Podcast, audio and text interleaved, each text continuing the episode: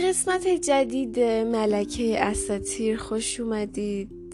وقتی میگم قسمت جای اپیزود احساس می‌کنم عجیبه. مثلا به, به قسمت سر ملکه اساتیر قسمت دست ملکه اساتیر.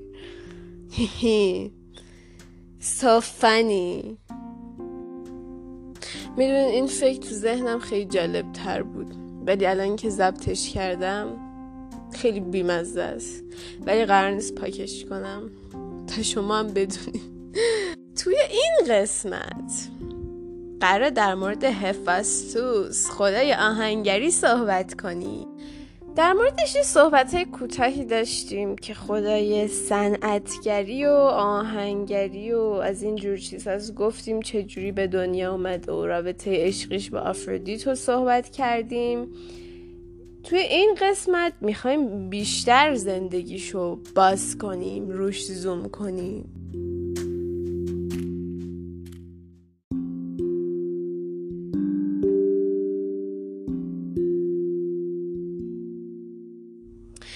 یه خلاصه در مورد هفاستوس بگیم. هفاستوس تو بعضی روایت گفته شده که فقط از هرا به دنیا اومده. بعضی گفتن که نه پدرم داشته و اگه داشته زئوس بوده. توی بعضی از روایت ها گفته شده که وقتی به دنیا اومد معلول بودش. برای همین از کوه اولم پرتش می‌کنن بیرون. تو بعضی روایت میگن که نه اینطور نبوده. هفاستوس سالم بوده. اما چون خیلی از حق هرا دفاع می‌کرده در برابر زوز زوز عصبانیش میشه عصبانیش نمیشه عصبانی میشه پرتش می‌کنه از کوه اولم پایین و این باعث میشه که یک معلولیتی در هفاستوس به وجود بیاد. حالا می‌خوایم بدونیم که داستانهای تولد و رابطش به خدایان و اخراج شدنش از کوه اولم بیشتر به چه صورت بوده با جزئیات بیشتر. هزیود گفته که هرا هفاستوس رو به عنوان انتقام به دنیا آورد. انتقام از کی بگیره؟ از زئوس که آتنا رو به دنیا آورد. چرا؟ گفتیم که پیشگویی شده بود. بچه ای که قرار از اون مشروقه زئوس به دنیا میاد اسمش یادم نیست. یه بچه که قرار قدرتش از زئوس خیلی بیشتر باشه. برای همین زئوس میترسه این خانومه رو می‌خوره بعد بچه هم به دنیا میاد. ولی به حال چون زن باردار بوده. بعد حالا به دنیا آمدن آتنا رو اینجا نگه میداریم. هر از این موضوع حسودیش میشه میره به عنوان اتهام خودش تکی بچه به دنیا میاره. که خب این خودش عجیبه. نه عجیب نیست. خب ما خیلی چیزایی بدتری از خدایان به خصوص هرا دیدیم. ولی تو اینجا بچه رو به دنیا میاری؟ به دنیا میاری می‌بینی بیریخته. پرتش می‌کنی از تو. آدم برای چی زندگی بچه شوخی می‌کنی؟ حالا باز بگیم اون اله هست می‌دونین حالا بچه هاش زده زربن حالا مثلا اون همه افتادش و اینا از کوه المپ یه پاش معلول شد میلنگه. ولی خب بقیه چیزها چی؟ اون مادرهای واقعی که تو دنیای انسان ها هرا هستن اونا چی؟ آره شما عزیزان ملکه اولمپ نیستید. با بچه هاتون این کارو نکنید و اینکه مقدس و تقدیس شده و فلان و اینا هم نیستین که فکر کنین حالا خیلی هنر کردین و بعد هر کاری با بچه خواهین کنین از این خبران نیستش. بگذاریم حالا اونجا گفتم که داستان رو نگه دارین سر به دنیا اومدن آتنا چرا؟ چون تو یک روایت دیگه که بعدها بعد از هزیاد اومده گفته شده که هفاستوس قبل از آتنا به دنیا اومده چرا اینو میگن؟ وقتی که زئوس اون خانمه رو می‌خوره و آتنا همون تو به دنیا میاد تو سر زئوس بوده خب. وقتی که داشته از سرش در می اومده هفاستوس کمک می‌کنه با یه تور سر زئوس رو میشکافه که آتنا به دنیا بیاد. و تو خیلی از نقاشی رو گلدون ها هم پیرتر قیافش بزرگتر نشون داده شده. برای همین این هم یه سری داستان های دیگه است که میگن هفاستوس قبل ترش به دنیا اومده بود. اما جدای این داستان ها باز برمیگردیم به اون داستانی که هرا بچه رو انداخت پایین. هفاسوس بعدا برمیگرده یه تخت طلا درست می‌کنه به هرا تقدیم می‌کنه. وقتی هرا میشینه روش توش گیر می‌کنه مثل یه تله قفل میشه روش خب. توی اپیزود مثلث عشقی گفتیم که هفاسوس این کار می‌کنه که مادرشو بذاره تحت فشار بگه من عوضش آفرودیتو می‌خوام ولی تو یک سری روایت بدین شکل نیست وقتی که خدایم بهش کرد این مادرته که تو توی تخت قفلش کردی میگه من مادری ندارم هم؟ هم.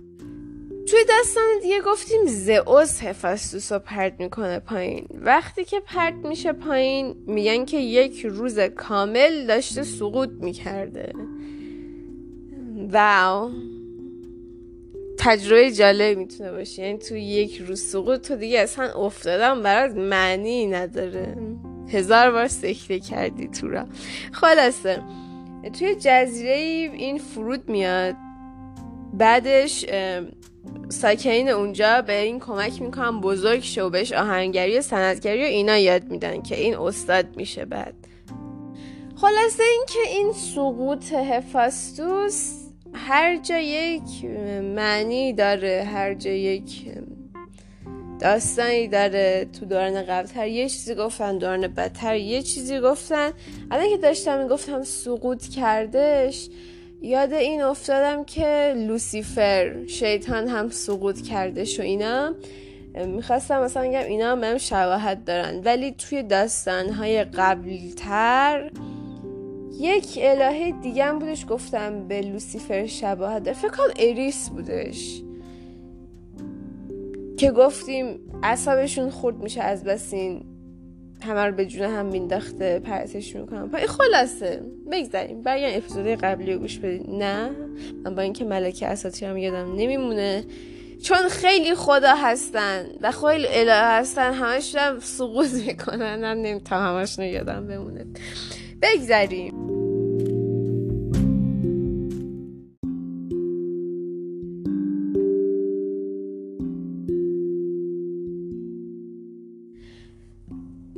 چی میشه که هفاستوس به حال جز دوازده تا المپیان دیگه. دوازده تا خدای المپه این چه جور خداییه که اخراج شده از کوه المپ؟ این یعنی اینکه پس برمیگرده. چجوری برمیگرده؟ دیونیسوس خدای شراب میره با هفاستوس شراب می‌خوره و مستش می‌کنه و با هم سوار گفته شده سوار قاطر میشن و همینجور ایش و نوش کنند برمیگردن به کوه اولم یه جوری خرش می‌کنه. یا مثلا اگه تو دنیای مدرن بود میبردش بار مست می‌کردن. یا می‌رفتن استریپ کلاب نه بعد با هم برمیگشتن. این داستانی که دیونیسوس برمیگرده و حفاظوس هم به خودش می‌بره یکی از داستانهایی که توی روی یک سری گلدون ها نقشش کشیده شده. کلا دیونیسوس برای هفاستوس یک شخصی بوده که خیلی بهش اعتماد داشته و خیلی روش حساب می‌کرده. حالا جدا از همه اینا بریم یکم روی قدرت های هفاستوس زوم کنیم. توی قصر خودش که توی اولمپ بوده یه کارگاهی داشته هفاستوس. بعد خیلی از سلاحهای خدایان رو ساخته.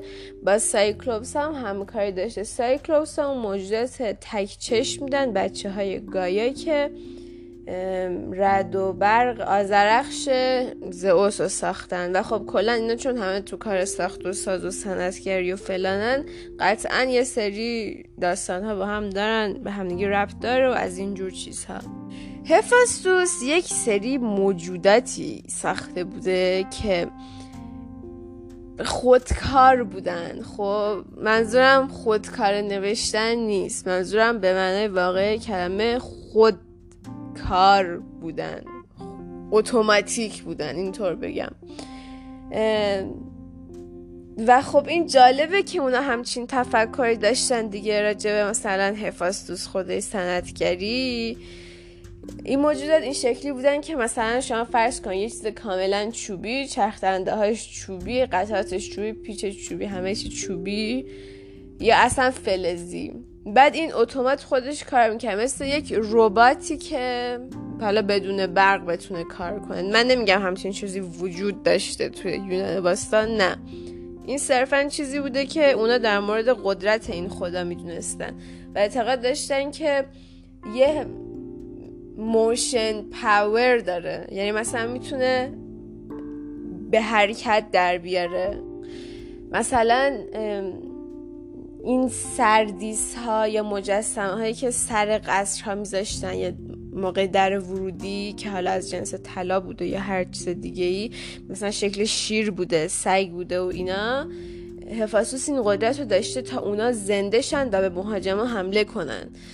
و یه تفکر دیگه هم که بوده بین یونانیا این بوده که مجسمه ها بیجون نیستن یه خاصیت زنده بودن دارن.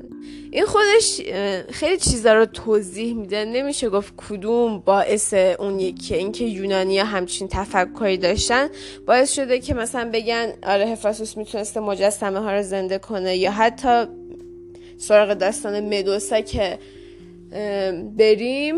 مدوسا یه زنی بوده هر کی به چشش نگاه کرد تبدیل مجسم می شده دیگه. اینا طرز فکرشون اینجوری بوده که اونا یه خاصیت یه حالت زندگانی توشون هست. یه میمی بود می‌گفت اگه تمام مجسمه که از یونان باستان الان پیدا شده کسایی باشن که مدوسا به سنگ تبدیلشون کرده چی؟ واقعا اگه اینجوری باشه. واقعا هیچ جوره نمیگم هیچ جوره ولی خب نمیشه ثابت کرد دیگه. یک هیولایی باشه تو به چراش نگاه کنی همه اجزای بدن تبدیل بشه به سنگ. تازه خیلی هم واقعی هستش مثلا میگی اون وای چقدر با جزئیات اومده اون دستوار رو کشیده پا رو کشیده. حالا طرف هم مثلا مجسمه سازه حالا یا معلوم نیست که یا معلوم هست. خلاصه فکر عجیبیه. ولی به غیر از اون فکر جالبی هم هستش دیگه. چون مثلا حالا نمی‌دونم شما بچه بودین این فکر رو می‌کردین یا قطعا می‌کردین. یه حالت داستان اسباب بازیه که مثلا تا وقتی خونه نیستی فکر می‌کردی اسباب بازیات زنده میشن با هم دیگه بازی می‌کنن و فلان. یا مثلا شاید آگاهی که ما بهش میگیم حس کنی احساس داشته باشی و فلان. بشه به شکل دیگه هم درش آورد. شاید آگاهی و زنده بودن همیشه به این چیزا نیست. شاید مثلا فرش جلوی منم تو دنیای فرشی خودش زنده است. می‌دونی چی میگم؟ آره در کل این تفکر جالبیه دیگه. ولی کلا این باور اینکه چیزای به اصطلاح مرده می‌تونن حرکت کنن یا زنده باشن. وقتی به وجود اومد که دایدالوس سازنده هزار تو تصاویر رو ساخت که به دلخواه خودشون حمله می‌کردن. یعنی چی این جمله؟ دایدالوس یه آدم خیلی خفنی بوده معمار بوده مختره بوده همه چی بوده. در موردش بعدا مفصل صحبت می‌کنم. احتمالا یا وقتی که به آتنا برسم یا اینکه کلا وقتی خواستم بچه های خدایان اولمپ رو من توضیح بدم. ولی خب خلاصه بگیم اون هزار تویی که می‌سازن تا مینوتور اون موجود نیمه انسان نیمه گاو اونجا بر خودش حرکت کنه این هزار تو رو دایدالوس ساخته. حالا شاید براتون سوال پیش بیاد که پس واقعی بوده؟ خب تا حالا یه چیزی پیدا نکردیم پس نه. پس دروغ نه. این اساتیره. خب من یه سری چیزاش واقعی و واقعی افسانه با هم گره خورده. برای همین به این چیزاش دقت نکنید دایدالاس اون هزار توه رو ساخته. یه تصاویری تو اون هزار توه رو دیواراش بوده که اونا به تو حمله ور می شدن و خب خیلی جالبه دیگه همچین فکری همچین خلاقیتی. اصلا واقعی هم اگه واقعی بوده باشه که هیچی خب؟ ولی اگه طرف مده به این موضوع فکر کرده خیلی چیز جالب و خفنی چون مثلا ما چند ساله توی فیلم هامون. حالا داریم مثلا نقاشیایی که توی هری پاتر حرکت می‌کردن و فلان و اینا. که البته اگه اونا هم از این داستانه گرفته شده کاملا منطقی جور در میاد. اینکه اونا اون موقع همچین تخیلی داشتن همچین فکر جالب و ترسناکی داشتن خیلی قشنگه.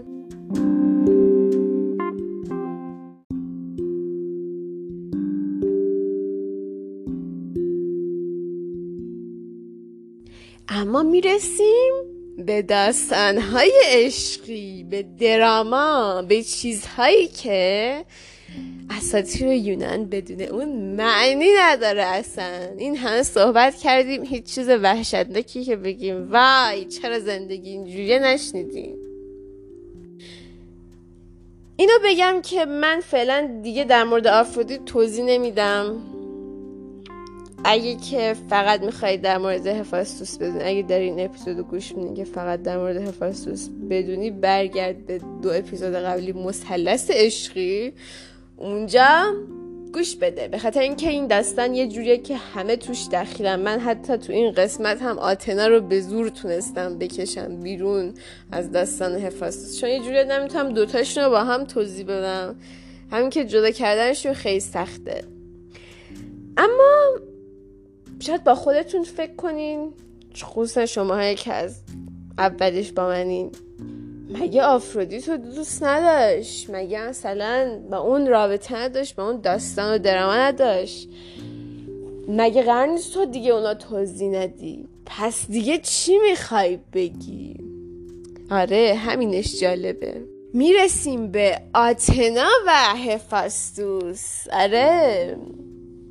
شاید فکر کردین فقط منظورم اون تولد بود که معلوم نیست کی از کی بزرگتره ولی نه.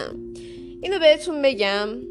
هفاستوس بین خدایان خدایان مرد.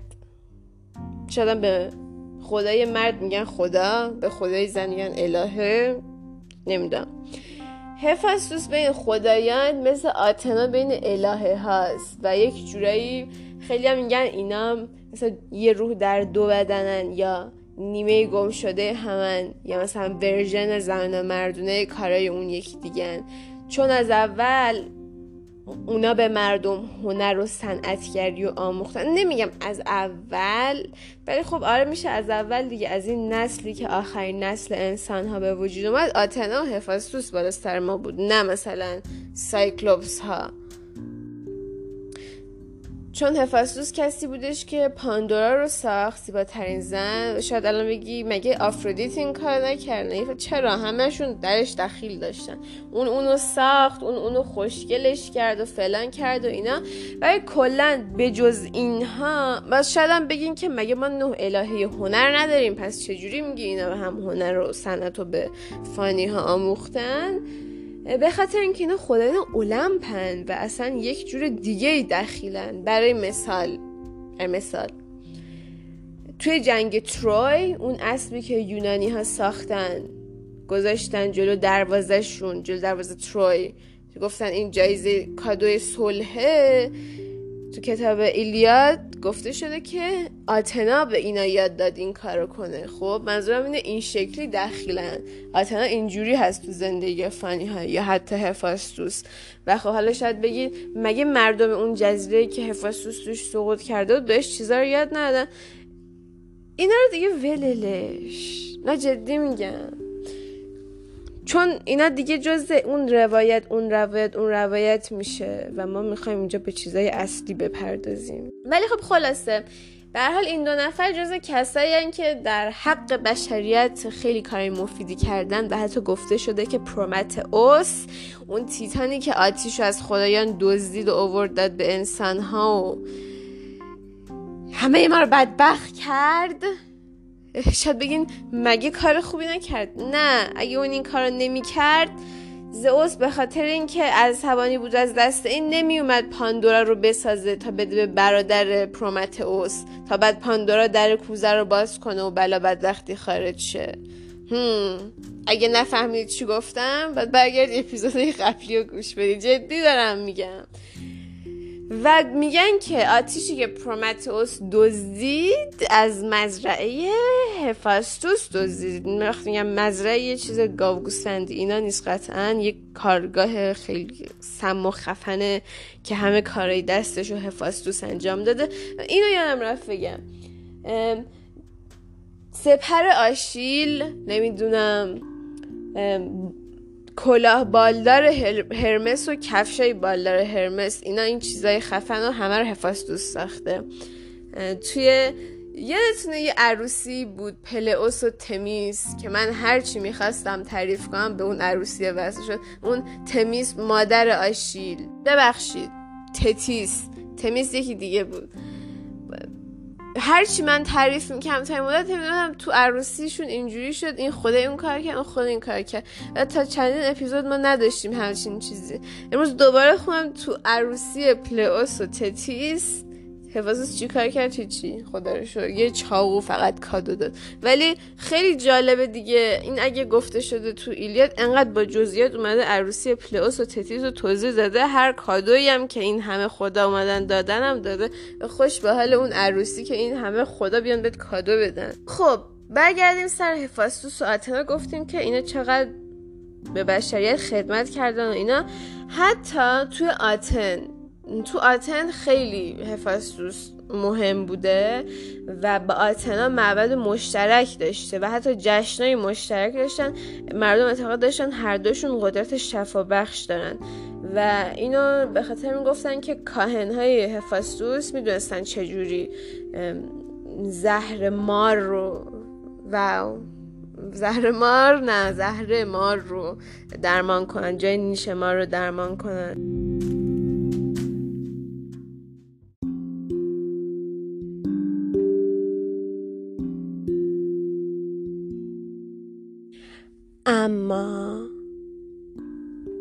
داریم بین که پس دراماش کو؟ مگه نگفتی با اتنا باید یه اتفاق بیفته؟ پس کو؟ فقط چیزای مفید و علمی توضیح دادی که. صبر کنید الان می‌رسیم بهش. یک روایت قدیمی هست که میگه آتنا از اتحاد با هفاستوس خودداری می‌کرد. اینجا اتحاد منظورش چی می‌تونه باشه؟ هم؟ مسلما همکاری و از این جور چیزها نیست. ما منظورمون یک همکاری دیگه است داره. داستان از این قرار بوده که یک بار هفاستوس قصد تجاوز به آتنا رو داشته. آتنا چیکار می‌کنه؟ هولش میده. هفاستوس و هولد چه اتفاق میفته بچه صحنه آهستش کنی هفاستوس میره جلو تجاوز کنه. آتنا اون هولد چه اتفاق میفته هفاستوس روی برون پای آتنا ارزا میشه. و دقیق تر بخوام بگم آب منیش روی پای آتنا رو رون پای آتنا میاد. بهتون حق میدم بخواین چند ثانیه استوب بزنین حز کنین بگین وات؟ این چی بود؟ گوش های من شنید. اما جای هیجان انگیزش مونده. آتنا به یک دستمال پشمی پاک می‌کنه میندازه زمین. میندازه زمین کجا میفته روی خاک. چرا این داستان اهمیت داریم با دستمال پاک کنه بندازه روی خاک؟ به خاطر اینکه خاک کیه؟ گایاس مادر زمین. الان دیگه خودتون باید حدس بزنید چی میشه. گایا از آب منی از اسپرم های لای دستماله که آتنا انداخته بود و اینجور چیزها باردار میشه. و یک بچه به دنیا میاد. اسمش از اریشتونیوس وات دفک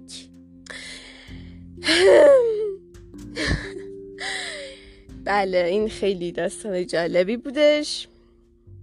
خدا نگهدار نه نه نه نه.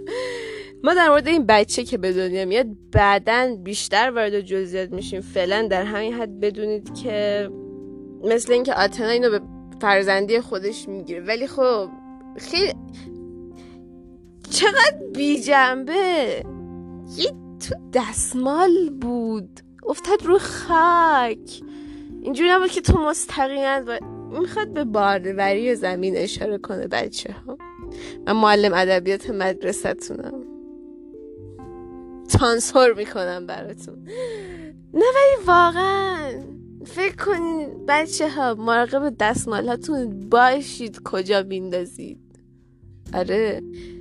اما توی روایت دیگه اینجوری بوده که هفاستوس از زئوس می‌خواد که به آتنا ازدواج کنه چون که منت می‌ذارن. میگه چون من سر تو کنم آتنا به دنیا بیاد حالا من باش ازدواج کنم. اینو بگم آتنا وقتی به دنیا میاد راست و درست و کامل با زرو کلا خود به دنیا میاد. اینجوری نبوده نوزاد بشه بزرگ شه نه بعد اینا هم, میگه باشه آتنا هفاستوس ازدواج می‌کنن اما همین اتفاقی که الان تعریف کردم موقعی که خواستن سکس کنن آتنا از تخت میپره بیرون همین اتفاق میفته. اون چی ببخشید؟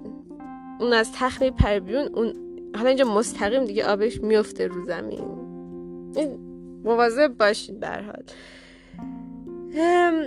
توی اون جزیره هم که سقوط کرده بود هفاستوس از یه هوری دو تا بچه به دنیا میاره. از یه هوری دیگه هم دو تا بچه به دنیا میاره. خیلی مهم نیستن اینا. اگه مهم بود من بعدا میگم راست بچه خوده ولی خب خیلی چیزای روایت و حاشیه است. ما اون اصل کاریا رو می‌خوایم. هفستوس توی روم بهش میگن ولکینو آتش فشان. در مورد خدایان روم بعدا صحبت می‌کنیم که البته چیز خیلی خاصی هم نداره. یعنی خیلی خیلی خیلی کوتاهتر از یونان خواهد بود. به خاطر اینکه خدایان روم همین خدایان یونان اسمشون فرق داره. یه سری چیزا هم حالا نیست تو داستانشون. ولی خب بهش میگن ولکینو خدای آتش فشان چون که اتفاق اعتقاد داشتن سری اعتقاد داشتن که وقتی اون زیر زمین هفاستوس میاد آهنگری می‌کنه و فلان و اینا. این مواد مذاب اینا هم به خاطر این کارهای اینه. توی جنگ تروی طرف یونان بود.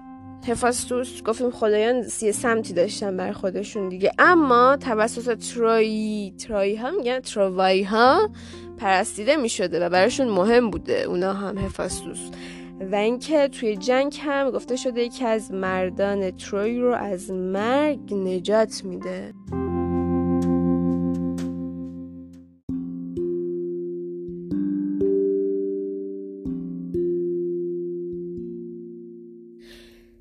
این قسمت تموم شد. با هفاستوس آشنا شدیم. مراقب خودتون باشید مراقب مادر زمین هم باشید و مراقب باشید که دستمالاتون رو کجا میندازید. خدا نگهدار. خدایان نگهدارتون اوکی.